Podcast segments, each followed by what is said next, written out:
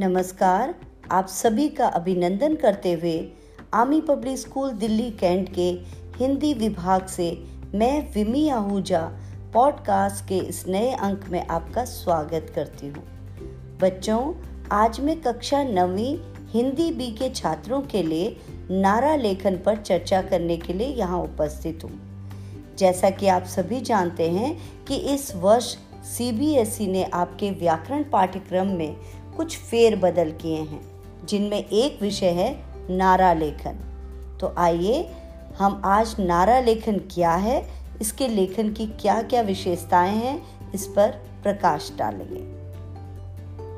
नारा का अर्थ है उद्घोष, नीति वचन या प्रचार वाक्य।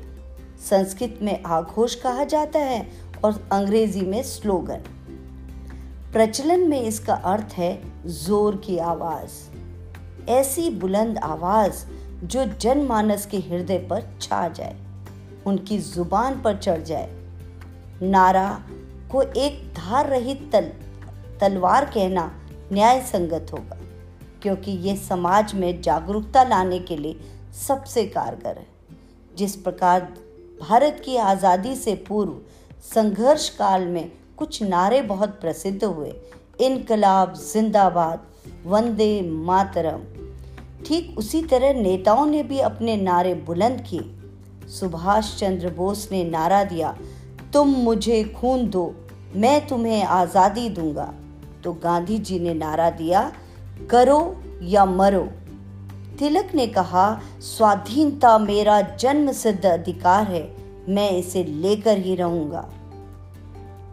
बच्चों कहने का तात्पर्य यह है कि इसमें शब्द प्रेरणादायक होते हैं, चाहे उनका प्रभाव सकारात्मक हो या फिर नकारात्मक, परंतु सभी के दिलो दिमाग में छा जाते हैं। इसीलिए तो कहा जाता है कि नारे नारे का प्रभाव परमाणु बम के समान होता है, क्योंकि इसका शब्द प्रहार अत्यंत प्रभावशाली होता है। छात्रों, नारा लेखन की कुछ विशेषताएँ इस प्रकार है। पहली, नारा संक्षिप्त होना चाहिए। 10-15 शब्दों से अधिक की आवश्यकता नहीं है। दूसरा, इसमें गंभीर और छिपा हुआ अर्थ हो, अर्थात पूरी तरह सार्थक हो। जैसे, जल है तो कल है। यहाँ सीधे जल बचाने की बात नहीं की गई है, बल्कि ये बोला गया है कि पृथ्वी पर अगर जल रहेगा तो हमारा भविष्य सुरक्षित होगा। तीसरा, इसमें लय, तुक और अंत में अंत्यानुप्रास हो तो बहुत अच्छा होगा, क्योंकि इससे ये ज़ुबान पर आसानी से चढ़ जाएगा। जैसे वृक्ष लगाओ, धरा बचाओ, मास्क लगाओ, कोरोना भगाओ।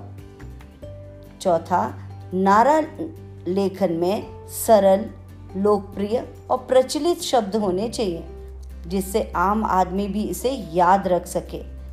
यदि ऐसा नहीं है तो इसका अर्थ है उस नारे में कोई कमी रह गई है। पांचवा, बच्चों, आपको एक बात का विशेष ध्यान रखना है कि नारा लिखने में भले ही दो चार शब्द कम या ज़्यादा हो सकते हैं, लेकिन अभिव्यक्ति और रचनात्मकता भरपूर होनी चाहिए। छठा, यदि आप एक बॉक्स बनाकर उसके भीतर सुंदर, आकर्षक ढंग से नारा लिखना चाहते हैं तो लिख सकते हैं।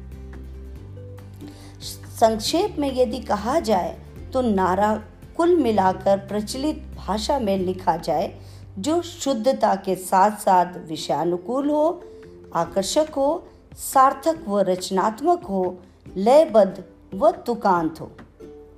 तो बच्चों, मुझे आशा है कि मेरे इस पॉडकास्ट के माध्यम से नारा लेखन आप कुछ समझ पाए होंगे। और आप अपनी सृजनात्मकता का सही उपयोग करते हुए भविष्य में भिन्न भिन्न विषयों पर प्रभावी नारा लेखन लिखने में सक्षम होंगे धन्यवाद।